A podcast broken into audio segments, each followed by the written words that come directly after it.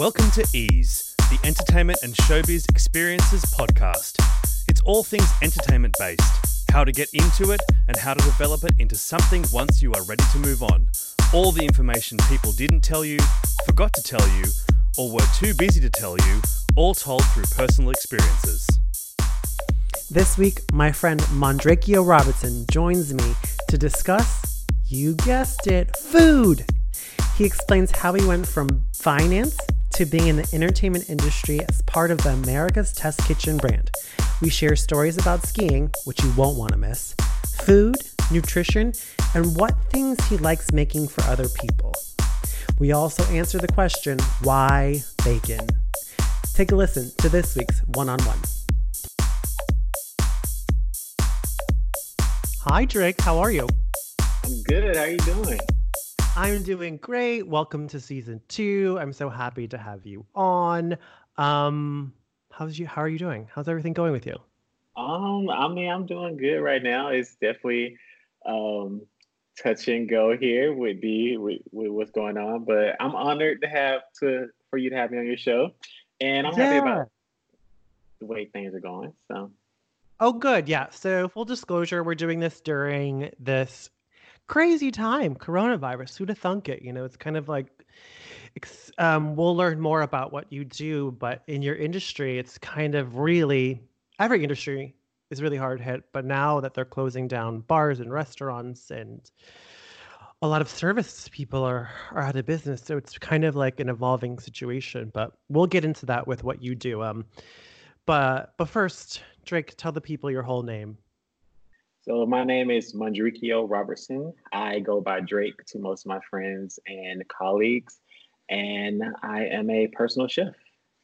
Personal chef. So what does that mean, personal chef? So personal chefs just means that I actually have clients, and I go into their homes and I cook for them. I also do small catering events or any small event that you have. I also will do cooking lessons and other things on that capacity, versus private chef means that I actually work for a family.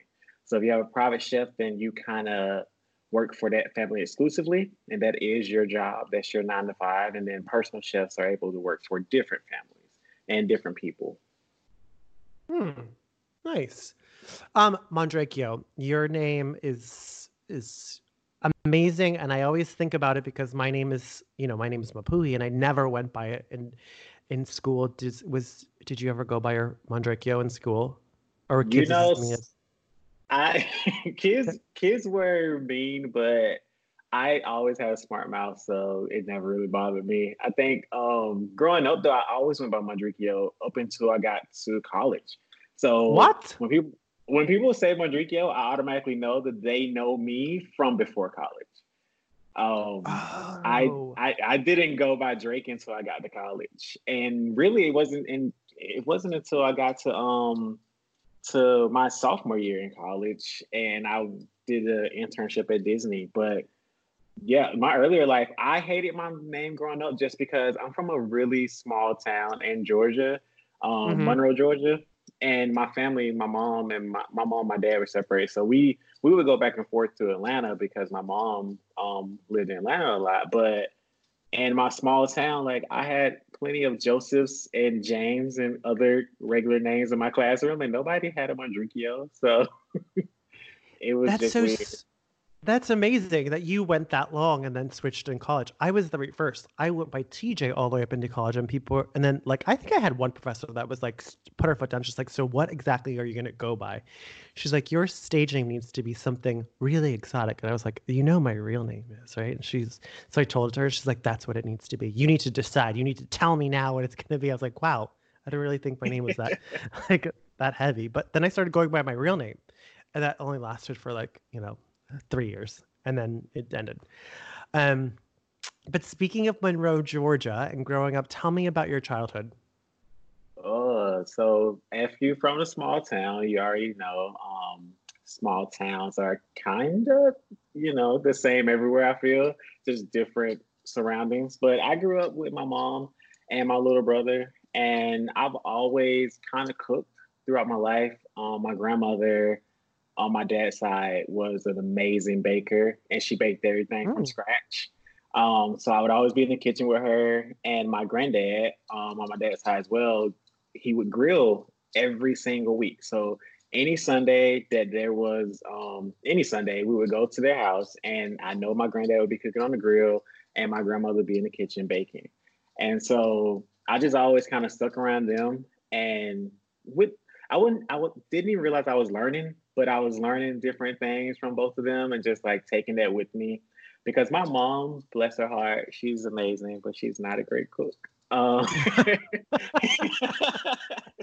then my grandmother is probably one of the not the best cooks in my family. I love her, but she, it's not the best. So I think just knowing that if my mom cooked, it would be like, okay, but if I learn how to cook, maybe I can make it better.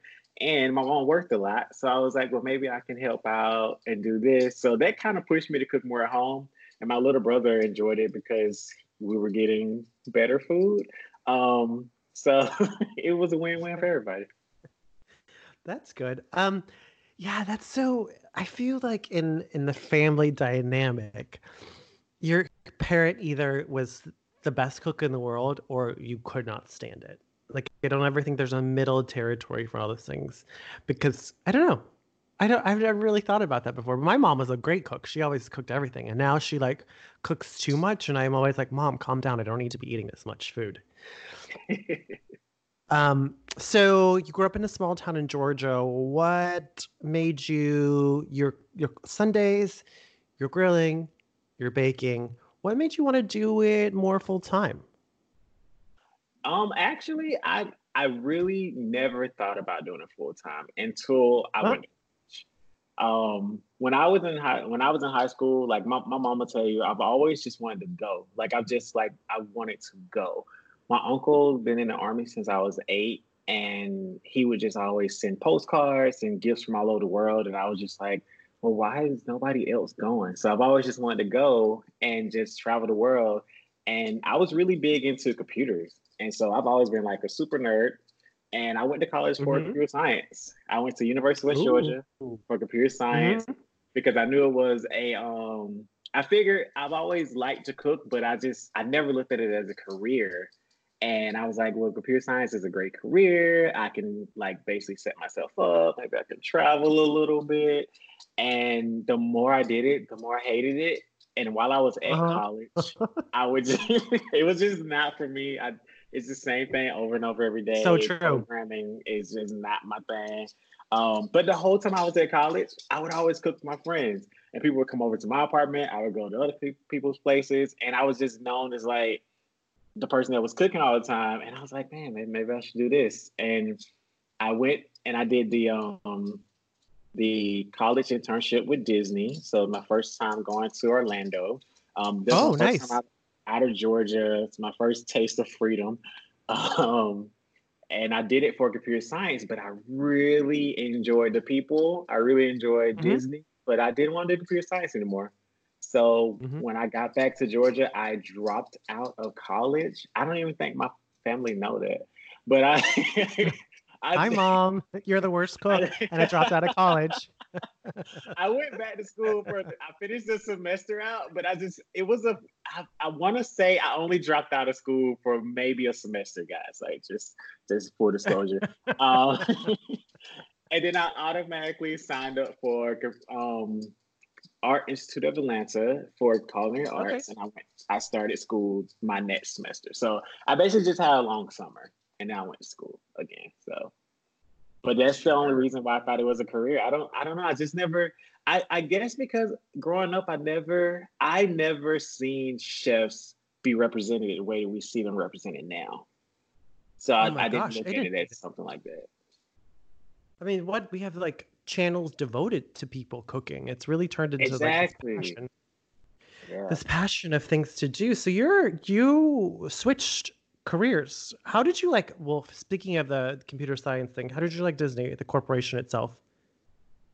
I loved working for Disney. I think that they run a great company. It taught me a lot. It really did teach me a lot going forward. I think that brand is so well developed. It's all, people are always like, oh, so not people on some applications that you fill out online or when you talk to people, they're like, what brand do you admire the most? And I always have to think to myself, I'm always like, self, which brand do you like the most? And I'm like, duh, it's Disney.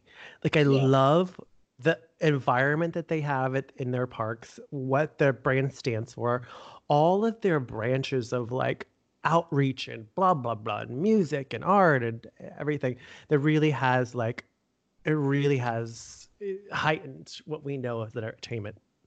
Oh yeah, totally. Mm-hmm. I definitely think that Disney itself, like working for them, gives you a better understanding of how different departments work together to make something happen. Sure. I don't think I ever looked at it like that until I did that internship. Because you live together too. So an internship, for all you guys out there who want to do it later, you will room and live together with people who don't do what you do. And then you just kind of realize like we're all in this together, kind of like that connection for you. Well, you know what? I actually did a project with my nephew that he had to choose a hero, and he chose Walt Disney. And through the research that he was doing and presentations that he had practiced on the family, I learned a lot about how they were always in a co-work environment with another maybe branch of Disney. So animators and Imagineers would always work with different people. So the product wound up becoming more well thought out. And I thought that the collaboration is sometimes better than a solo project. And I didn't realize that in my life until, you know, I started working in the real world and realizing that there are a lot of great people out there that have a lot of good ideas that can help you make your idea better. Yes. Those group projects they make you do in school. Group projects are not good in school if you are like type A. Like I needed it to be perfect. I needed it to be like done my way. So I just felt better doing it myself. Yeah. So you went to school. What happened after school? I only had to go to Art Institute for 2 years because I was already pretty much a sophomore going into there as a junior. So most of my credits transferred over, luckily for me. Pro tip, if you are going to culinary school, get your credits other places first, but talk about that later. But in like school, though, general education, all those courses, yeah. Okay. Yes, get those out of the way somewhere else.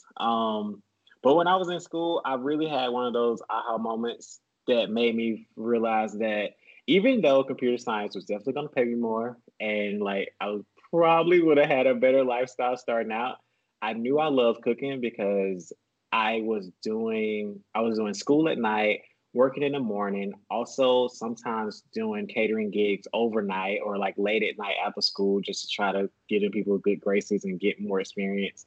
And the more I did it, the more tired I was, the more I loved it. And so I think I fell in love with the idea of cooking in school. I always like had the passion to cook, but I fell in love with it when I was in culinary school. That's great. So you're finished with culinary school. What are you thinking? Because obviously you, like you said, computer science would have paid you more. What avenues are you starting to investigate and thinking that you're about to be in the real world by yourself soon? So even though I was definitely ready to go to the real world, I, for some reason in my mind, I've always wanted to do a couple things. I've always wanted to work on a cruise ship. Mm-hmm. I've always wanted to work internationally, and I've always wanted to work in Vegas and like all these other things. Like, and my biggest thing on my list was I wanted to work for the Ritz-Carlton. And I don't know what happened. I don't know the powers that be. I graduated culinary school in June of 2011, I went to the Ritz-Carlton in Atlanta the next week. I put application in.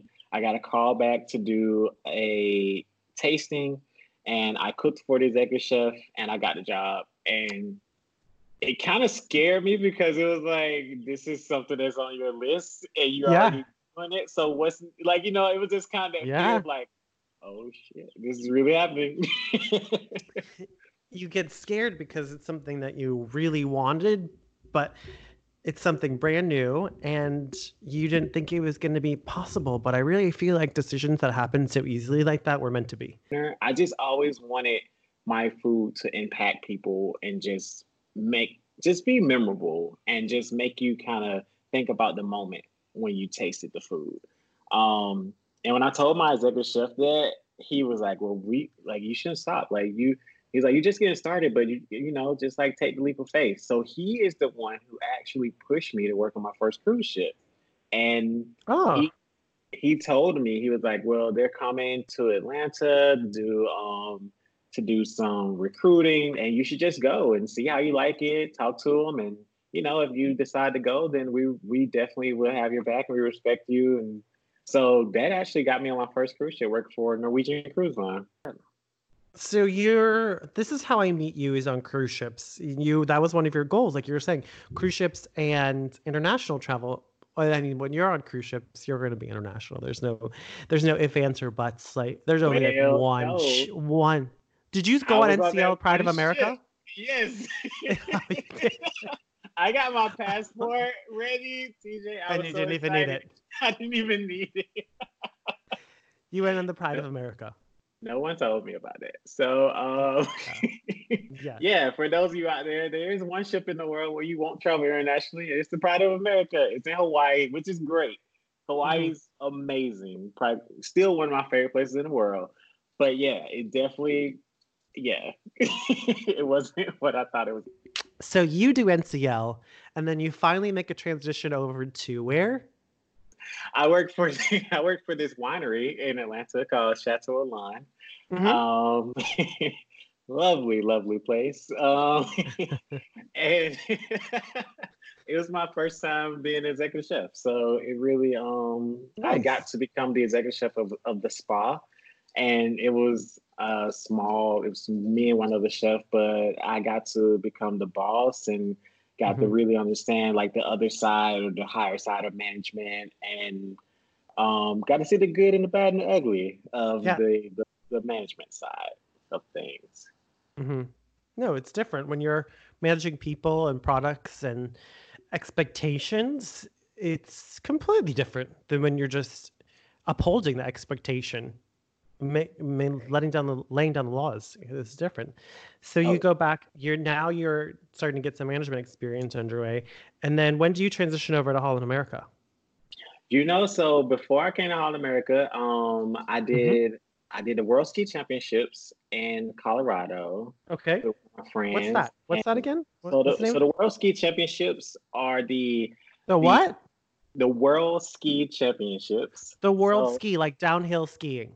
Yeah. So it's the competition that they do in between the Winter Olympics. So it happens every 4 years as well, but it's basically they happen and 2 years later Winter Olympics happen and 2 years later they happen again.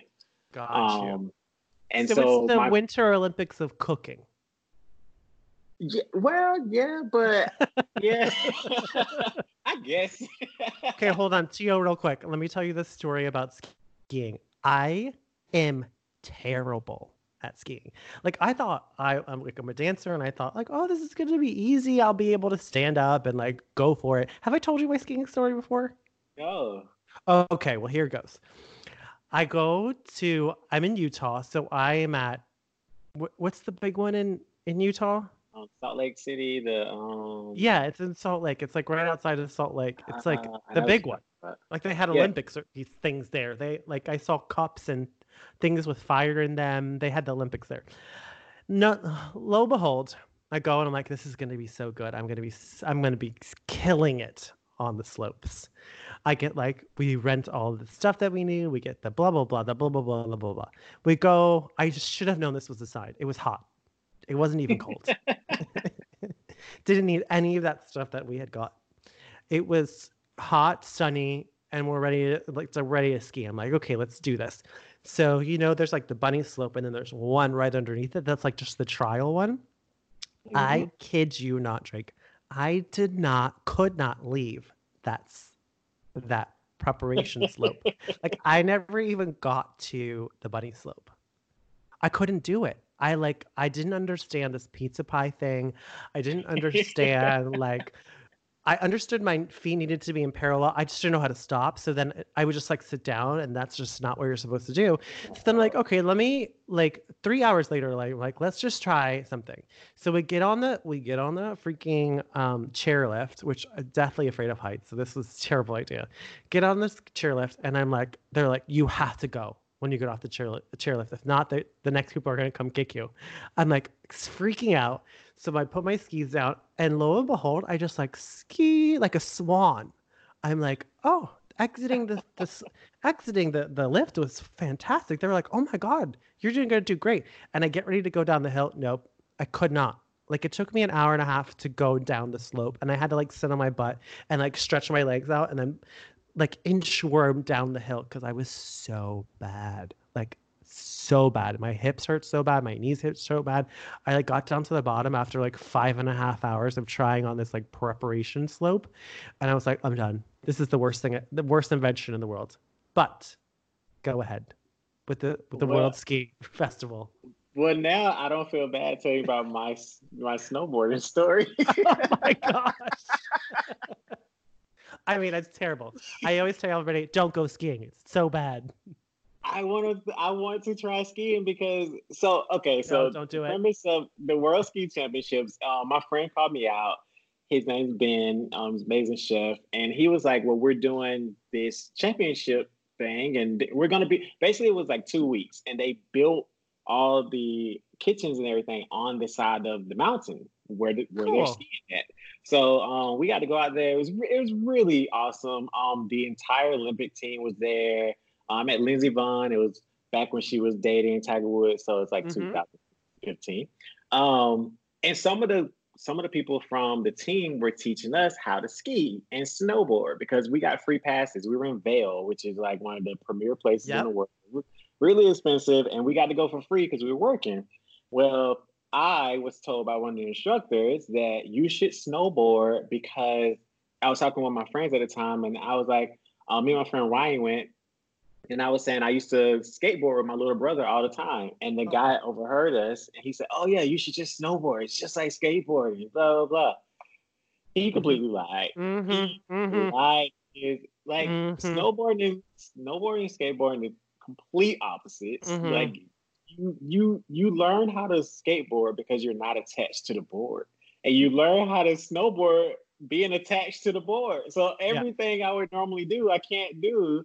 And I'm already not a great skateboarder, and now I was an even worse snowboarder. So I was on that magic carpet on that little below bunny slope you're talking about. And at least you didn't have the little kids laughing at you because they were learning how to snowboard. The little kids were above me. They were on the bunny slope. I couldn't even make it. So they couldn't even see me.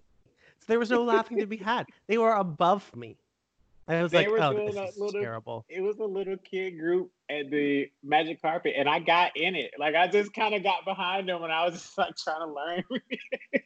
It was horrible. Yeah. It was really fun, but I want to learn how to ski because I feel like skiing has to be easier than snowboarding. So before the World Ski Championships and in between the Chateau Alain and that, I took a break from cooking, maybe 2 years, and I went back to school and got my finance degree. And I didn't think I was going to cook anymore because I just lost the passion for it. And it kind of rekindled when I did the World Ski Championships because it was new and fresh, and we got to think outside the box. And I think that kind of really jump started me again. So when I moved to Florida, I moved with my friend Brittany, and I was working at this place, and it was a barbacoa place. And I started working at this Spanish tapas place called Santiago's, which TJ knows. And I love it. That's a good spot. And that's what I started doing in Orlando, and I worked there for a minute. And then they sent me to their second location, Santiago's did, down in Key West. And I stayed in Key West for almost 3 years working at that location. And then I kind of wanted to change. Because if you ever lived in Key West, it's amazing, but it kind of gets draining. So I wanted to change, and I drove cross country to move to Denver officially with my friend Ben, and I worked at the Broncos Stadium. cooking and the skyboxes and some for training camp and stuff for some of the players.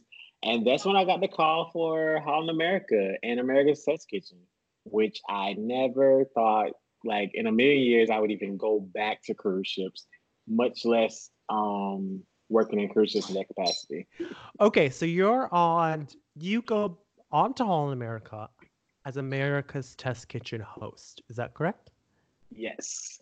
So what capacity? Tell me about, this is the thing, okay, a lot of things are spouting off right now, but what I didn't know when I worked on Holland America was what actually America's Test Kitchen was, and I wasn't sure if a lot of people had heard about it. So tell me about America's Test Kitchen.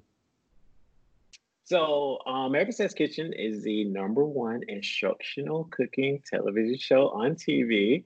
They're on PBS and BBC in some places. And a lot of people don't know about them if you don't watch PBS already, or if you don't get the magazine. So if you ever have Cooks Illustrated magazines and any of the branches from there, a lot of people know them. So like my aunts and my grandmother and all those people knew about it, but none of my friends, none of my friends knew what I was talking about. I was like, yeah, I'm about to go work for America's Test Kitchen. They're just like, oh, that's new, isn't it? I was like, no, it's old. Like, not old, but I was like, it's been around for a while. So don't feel bad.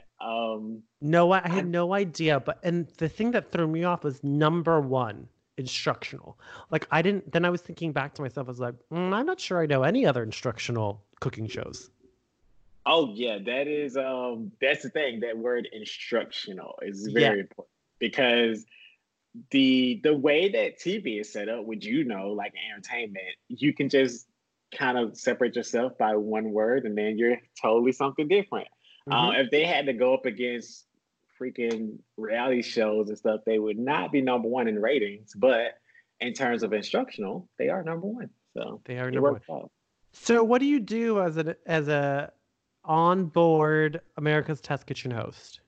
So on board Holland America, I would teach full-on production shows for America's Test Kitchen, 45-minute live cooking instructional shows with a 10 to 15-minute Q&A at the end.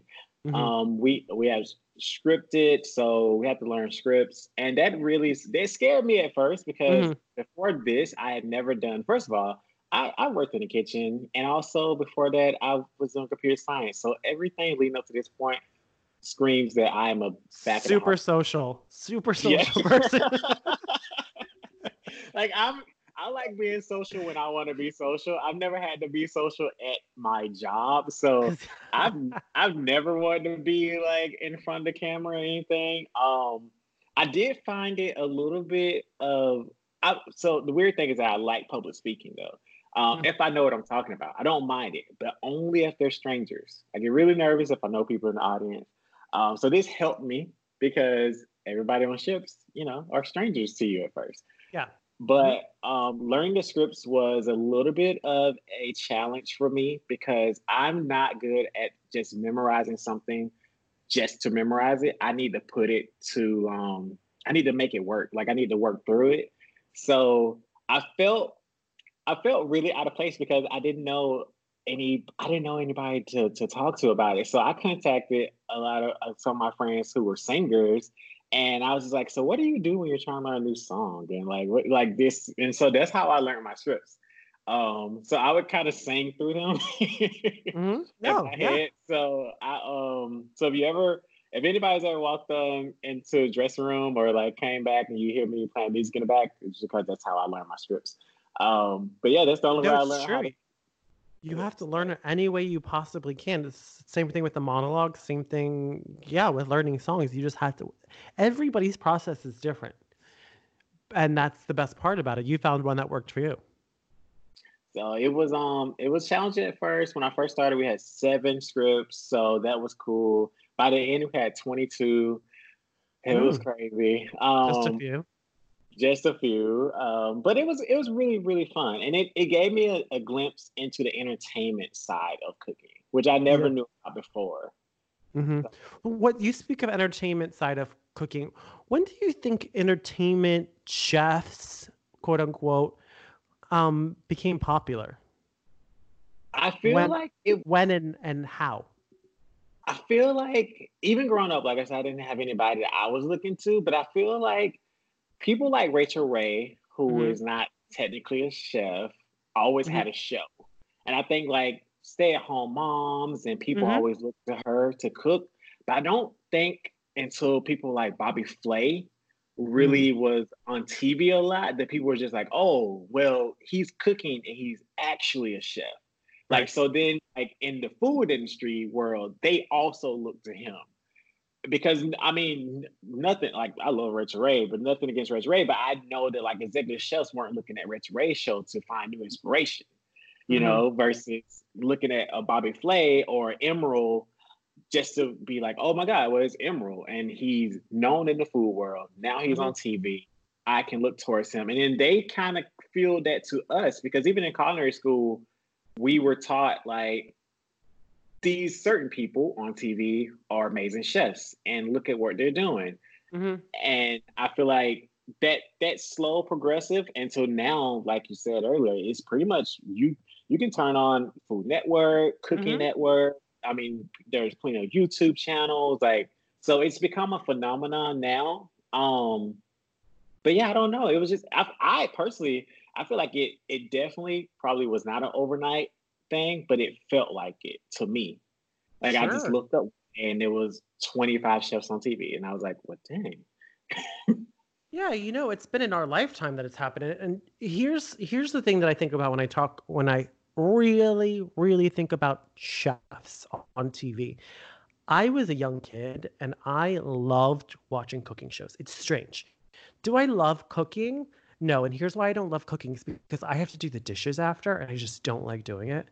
I appreciate cooking, and I appreciate people that can cook, and I love going to restaurants where, you know, they're really chef-driven restaurants, and I like cooking. I like cooking a lot, but the people that I remember growing up, and again, it's still generationally speaking. This is probably 30 years ago. I used to watch Don't Laugh. You Better Not Laugh. I used to love watching Julia Childs. So I knew you were going to laugh. I loved her show. My mom was like, why are you watching this? And then I would love watching Emeril. Like, remember when like Bang was like the thing? Yes. Like he yes. and like that just never ended. And what's another one? Graham Kerr? Is that sound familiar? Graham Kerr had a show. Yeah, I used to watch Graham Kerr. And then what else? Oh, you know, okay, so not really a chef, but I used to love those Chef Tool infomercials. Like like any infomercial, you know, like that you can cook something on, like George Foreman, or something that you can like, that blends, it chops, it blends. Oh my gosh, I used to love all those things.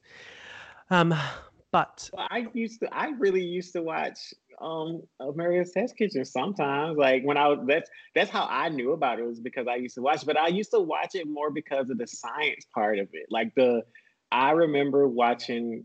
Oh, I don't even know how old I was, but I just remember watching the episode and they were trying to blow up a blender or something. I was just like, man, that seems like a job I want to have when I grow up. What did you realize? So you were telling us that memorizing 22 scripts was hard for you. What else did you realize getting in the entertainment business that you didn't know or didn't even think about?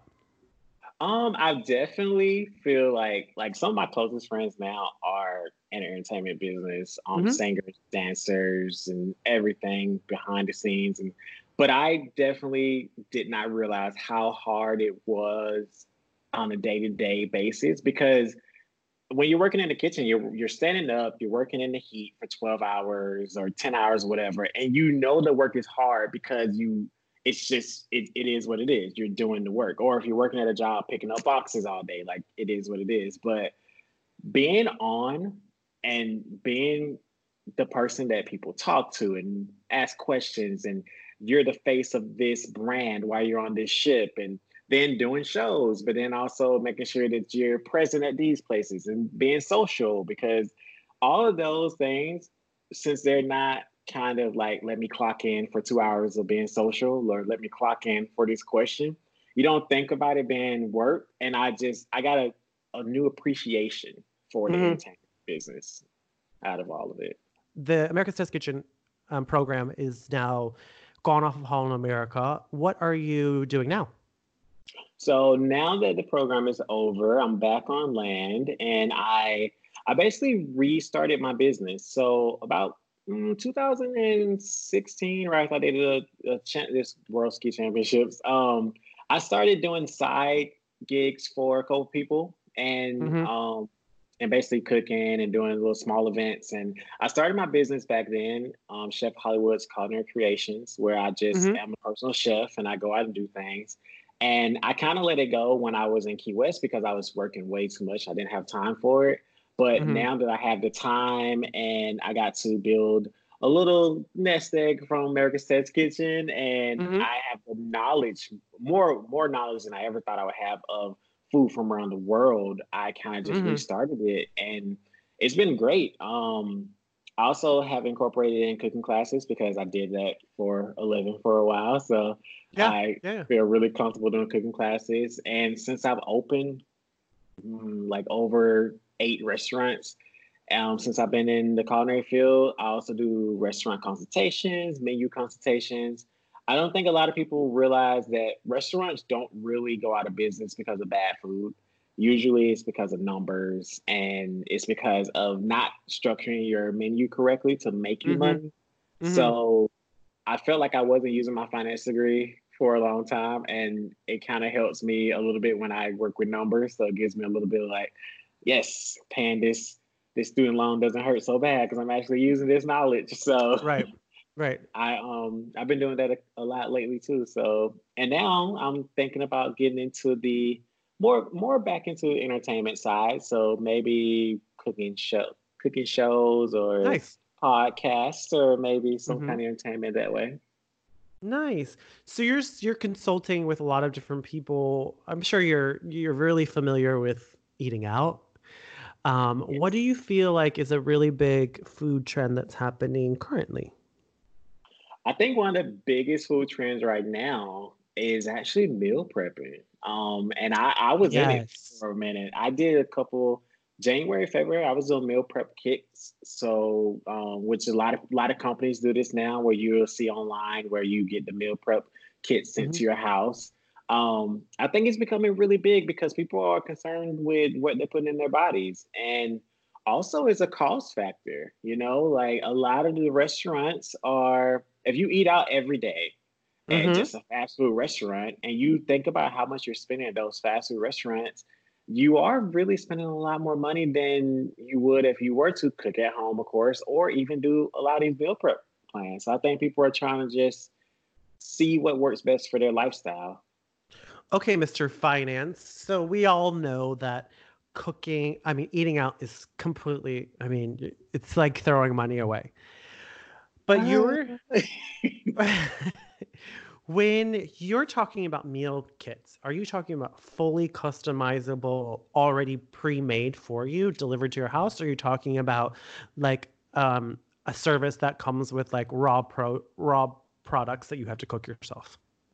Okay, so that's a good question. Well, first I will say, eating out is not throwing your money away. We should support our restaurants. Okay. Everybody, stop the hate mail. I love all local restaurants. I just mean money-wise. It is money-wise. Money-wise, if you look at it, your budget will appreciate if you don't eat out every day. Correct. Okay, we're just talking about money. So stop the hate mail. Forget the tweets. But on that side so there are 2 different levels to it. There's actually 3 different levels, but the 2 you just asked me about, the raw, getting a meal prep kit that's raw. So that is pretty much, if you think about it, that is pretty much someone grocery shopping for you and then giving you the recipes. Yeah. Yes. No disrespect to any of those people, please. They're great, but no hate mail, everybody. Yes, no hate mail. But if you're looking for a meal prep, that is glorified grocery shopping. Like, I'm basically saying, to make this chicken dish, you use chicken, blah, blah, blah, blah, blah. Here's a box of this. Here's the recipe. Then you make it. Mm-hmm. So that's a good way if you are trying to increase your cooking capabilities, okay, or if you want to learn different techniques. It's a great thing to do that. Now, meal prep kits that are not customizable, or they are customizable or not customizable, are the middle ground, where a lot of companies will say, for this price, you can pick 3 meals for the week, or for a little bit more, you can really customize it to what you want. So those are important if you have dietary restrictions, especially because you will have to pay a little bit more to get certain things. But that's for you to get that food sent to your house or delivered to your house, fully cooked. You just warm it up. So imagine the old school TV dinners, especially. Exactly. The old school TV dinners, but they actually have great flavor, and it actually has what you want inside. Because I don't know about you, but a lot of times it was like 1 out of 3 things in that TV dinner I liked. So. It's always like the peas. Why?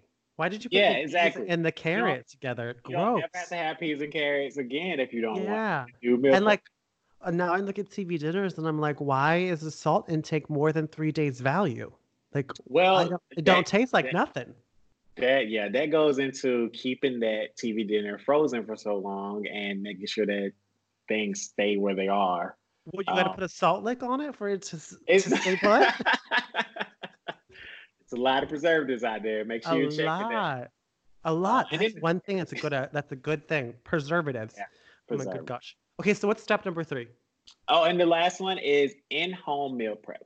So that is something that like personal chefs like me, one of my really good friends, Chef Lean, does in New York. It's for you to hire someone to come in to your home and cook you chef meals for the entire week. So they will come in, not only grocery shop for you. Whoa. Is this really an option? Yeah, I offer this on my website. I know a lot of personal chefs offer it on their websites. So you come to my house on Sunday and you cook all of my food for the entire week. And then I say, sayonara, see you next Sunday. Pretty much. Okay. Drake, give me a ballpark figure. What is this going to cost me? I would say that, and since it is a personalized chef option, I ballpark that you're gonna start at $300 a week. For how many meals? For about maybe 5 days. 5 days, 2 meals, lunch, dinner, or just dinner? Usually lunch and dinner. Lunch and dinner for 5 days. So Monday through Friday. Yeah. Yes. $300? $300. I would say, and I say minimum $300. I say that because it's hard to ballpark it because of the simple fact that no meal is the same. So of course, if you, TJ, wants a vegetarian style menu, vegan style menu, and we're doing a certain thing, and I might say that, okay, so after looking at your menu and we're doing everything, yours is going to be $425 this week, but your neighbor wants lobster and filet mignon and rack of lamb. She's not going to be paying $400. So I know that a lot of times, especially for personal chef and any of these services, it sounds scary, but you have to think about it the same way you think about restaurants. You can go to McDonald's and get a hamburger. You also can go to your Fogo de Chao and get a hamburger, but it's going to cost you a little bit more.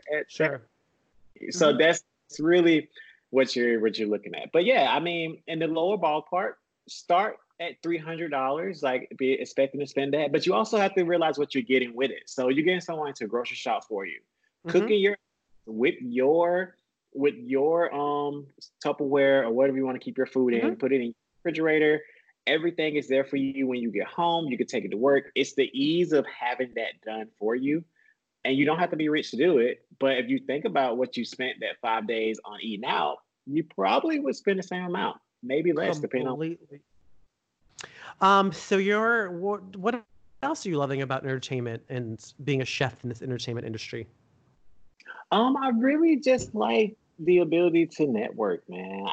I'm a people person, and I've always been a everyone can win type of person as well. And so just being able to collaborate with so many different chefs and Now I do a chef's blog. I do once a month, like a chef spotlight where I highlight a different chef in different parts of the industry. And I think that it just really, it's opened my eyes, also like opened me up to different people I probably would never met. And for me, I'm always trying to learn different techniques, different flavor profiles, like how are you putting this together? And so being on the entertainment side, it definitely, I think doing entertainment helped me with my social skills, which then helps me network now throughout. So yeah. I love that part of it. Do you think entertainment's pushed you to make bolder choices in your cooking? I do. I feel like I've always made bold choices in life, but I think in cooking, I always have kind of kept it safe. Mm-hmm. And I think it definitely kind of pushed me out my boundaries. I pushed me a little bit, which is great. Because it opened up the world to kind of just, and traveling too. I got to like traveling really opened my eyes because I pretty much try to put in my food how I'm feeling about what I've seen or what I've gone through. And I feel like food brings us together, just like music, just like pretty much the entire entertainment industry, like brings people together no matter where you're from, who you are. Like it's the industry that kind of brings us together. And with my food, I just try to like instill that in there if it makes sense. So it's like, I grew up in the South, but I never really liked a lot of the traditional Southern food, but I've always been fascinated by Asian flavors and learning more about Asian flavors and really going deep into the Caribbean and just knowing about the history of how these flavors became this because of slaves and from people from over Asia populating here in Spanish, and then just bringing it back to the South and making things that now I love. It's kind of like bringing everything together. So I like doing that. Fusion, cool. Which is, fusion was a big thing back in the 90s, I remember, in food. And then it kind of went away because people didn't want to say it anymore. Yeah. And now it's slowly coming back, but we're just not saying the word. Yeah. I love fusion. I love fusion foods. Every restaurant I love going to. I mean, I just recently went to Vegas and I had this Mexican-Chinese fusion restaurant. It was incredible, like completely different opposites, like sides of the world, but I loved every second of it, what they were having to offer. So leading to my last set of questions for you, I'll let you know it's been 1 year since my nephew had been on board the new Stott and Dom with us, because he came in at the end of the year so right before the holidays, and you gave him a whole set of America's Test Kitchen. I will let you know that sat on the shelf for a few months. And then I came home and he was like, let's make lunch. Let's have something. This child is crazy creative. He just goes and runs and gets this book. They put it in like little sheets and stuff. He's like, let's cook something out of here. So we're like flipping through. And we find this, it's pretty simple, but he's like 6. He wanted to make this like pasta with garlic, olive oil, like a super simple pasta dish. So he made it and he loved it. And this is his 1 year anniversary making this like garlic pasta dish. So he made it again this year. But speaking about making things for other people, what would you say is your top 5 favorite things to make for other people? Like you're saying you do this in-home cooking, personal chef sort of stuff. I think one of my favorite things to make for other people, one is mussels. I love mussels, and I think that it's like a perfect kind of start to a meal if you're not allergic to shellfish. And the great thing about mussels is that they're super simple, but I love that you can kind of make it whatever you want. So you can do a coconut curry mussel, you can do white wine, and it just kind of, it can take on so many different forms. So I really love making mussels. So mussels, number 1. What's another one? I also really like to cook soups, which is funny because I don't necessarily love soups to eat, either. But I like cooking soup because soup is like Soup is just full of love, first of all. It's the best way, especially when you're cooking for other people, to teach them or talk about building flavors in something, because you have to start from the ground up. It's the only way your soup tastes like something is if you start really building those flavors. So I think soup is like a really, really great thing to cook. It's also very sexy to cook if you're doing a date night. It doesn't sound sexy, but when you start making it together, it's a good date night. Oh gosh, soup. Ugh. Okay, soup. Next. I think next would have to be a Southern staple, which I don't like a lot of Southern food, but Southern fried chicken. Yum. It's one of my favorite things to cook. I wish I had like a, oh, my grandma used to make it this way. I actually just pulled it from a couple different mentors that I know. And I do a buttermilk batter fried chicken, and I do a sweet tea reduction sauce on top. And I really like making that for people. I think it's like low key to prove that I'm Southern. I don't know. I think also, I'm definitely not a pastry chef by no means necessary, but I really like making red velvet cake. It's like one of my staples that I make as a trying to be pastry chef over here. So I do cream cheese frosting. I candy my own pecans and put them on top, or pecans, depending on where you're from. And I make that, and I also do a different color. So right now I'm really into making my blue velvet cake. So I like that. It's the vinegar in it, right? That makes it the cake, because it's just chocolate cake, correct?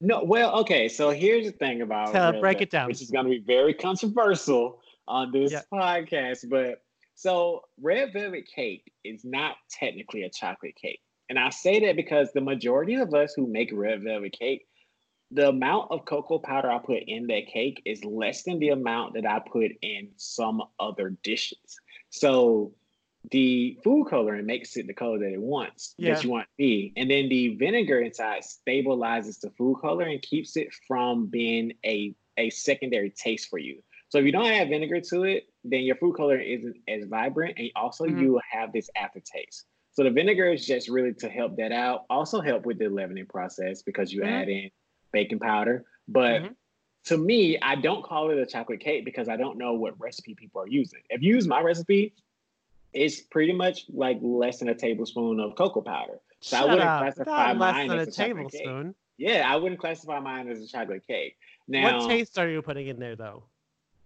So what happens flavor? Is, because you have this buttermilk, and because you have the cocoa powder, the amount that you do have, and because all these other things kind of mix and match together, it gives you that feeling of it being like, oh, this is a luscious, like, I can see how you get that mouthfeel of this is a luscious chocolate cake, but mine's definitely not. So it's an illusion. It's an illusion. But I say that because I don't know everybody's recipes. So maybe you guys out there put more chocolate in than I do, but I don't classify mine as chocolate cake. Right. And I feel like some people just make a chocolate cake like Betty Crocker. Nothing against Betty Crocker, and just put some red food coloring in it. But that's definitely not red velvet cake. That's definitely not right. Chocolate cake. Yeah, and that doesn't sound too good. But well, I mean, nothing is wrong with chocolate cake. Come on now, like a good. I'm not a big chocolate person, so. Well, I mean, yeah, I am, but I'm not. I like a good vanilla cake with chocolate frosting on it. I mean, the cheaper, the better. Like, I'm talking like 70 cents for the whole thing. My favorite cake is pineapple upside down. Okay, well, now we're not talking about favorites. I love a good German chocolate cake with that. I do like German chocolate a little bit. I do like, but it's the worst to make. It's so time. No. It's so easy. You just go to the store and you get the box. I mean, and then you get that little tub of frosting that's like 7 pounds of sugar, like boiled down into that little tub. Oh, it's so good. So good. So good. And funfetti. Don't even get me started on funfetti. Okay, so red velvet, check. What's the last one? Oh man, this is hard. The last one I would say to make for people. I would have to say carbonara. Two of my favorite dishes in the world, like these two, are honestly carbonara and paella. I don't say making paella for people because I like making paella, but I kind of don't like sharing. But carbonara is one of my favorite dishes in the world. It's a pasta dish with white sauce, a little bit of English peas, some, if you have bacon, then you can use bacon. If not, then you want to use some prosciutto. It's love on a plate. And if you like pasta, to me, it's the best pasta dish out there ever. The egg yolk. So yeah. So making it for somebody is kind of like putting love on a plate. So I like making it for people. Nice. Okay. Perfect. One last question before I let you go, Drake. It's been amazing having you on. Oh, wait, hold on a second. You're going to start a podcast, aren't you? Yes, I am going to start one. Drum roll, please. What's the name? I'm starting a podcast called Cooking Your Way Through Life. Nice. What is it going to be about? So I kind of want to talk about all different topics that mm-hmm. pertain to my life, but bringing it back to cooking. So mm-hmm. everything from personal finance to friendships and relationships, and how we can kind of tie everything back into cooking. And if you're not into cooking, then you can listen for the other parts and then understand how to cook while you're listening. So it's a 2-for-1. Yeah, of course. It sounds like a really, really good thing that you're super passionate about too. And you have your website and you have your business. You're doing monthly chef, what do you call them? Chef shout outs? I call them my chef spotlights. Chef Shining spotlights. Light on I know. Right? I just was looking at the one that you put out this month. It popped up in my newsfeed for some reason a couple times. So I was just looking at them over and over again. So you're doing quite a lot, and you're still in Atlanta? Yeah, I'm still in the Atlanta area as of now, and probably throughout the year. Yeah, yeah. But my last question, Drake, before I let you go, is what is the obsession with bacon? Why are people obsessed with bacon? Bacon is just, I feel like bacon is the little black dress of the food industry. It's never going away. Mm-hmm. People might try to change it. It might go out of style for a week, but it'll always be there. Because no matter what, bacon, it makes things great, first of all. But why? I don't know. It's just this. It's just something about bacon that has its own kind of flavor. It increases the flavor of things. I personally like to cook with bacon fat sometimes, but I also like cooking with duck fat mm-hmm.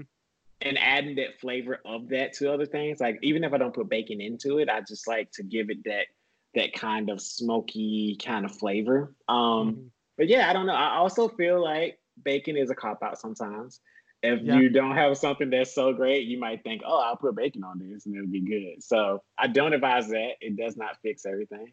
But yeah, it's like cheese. People for a while was like cheese. They just put cheese on everything. Yeah. Yeah. And those two go hand in hand. You'll see cheese and bacon on a lot of stuff. Oh my God. Like it's all over the place. Cheese and bacon. I'm like, what's the obsession with bacon? And actually, since I stopped eating red meat, or stopped eating meat, that's the thing that I noticed the most. It's like, gosh, there's bacon in just about everything. What's the obsession? Well, yes, more hate mail for the bacon. I'm sorry, people. I love bacon, everybody. So send all the hate mail to Drake. Thanks for being on. I appreciate it so much. And I can't wait to see what happens next for you. Oh, me too. I can't wait to see it either. Yay. Thanks so much, Drake. Thank you. Thanks for joining in on the conversation. To view additional content, follow E's podcast on Instagram and Facebook. Be sure to subscribe and leave comments on the episode wherever this podcast can be found. See you next week.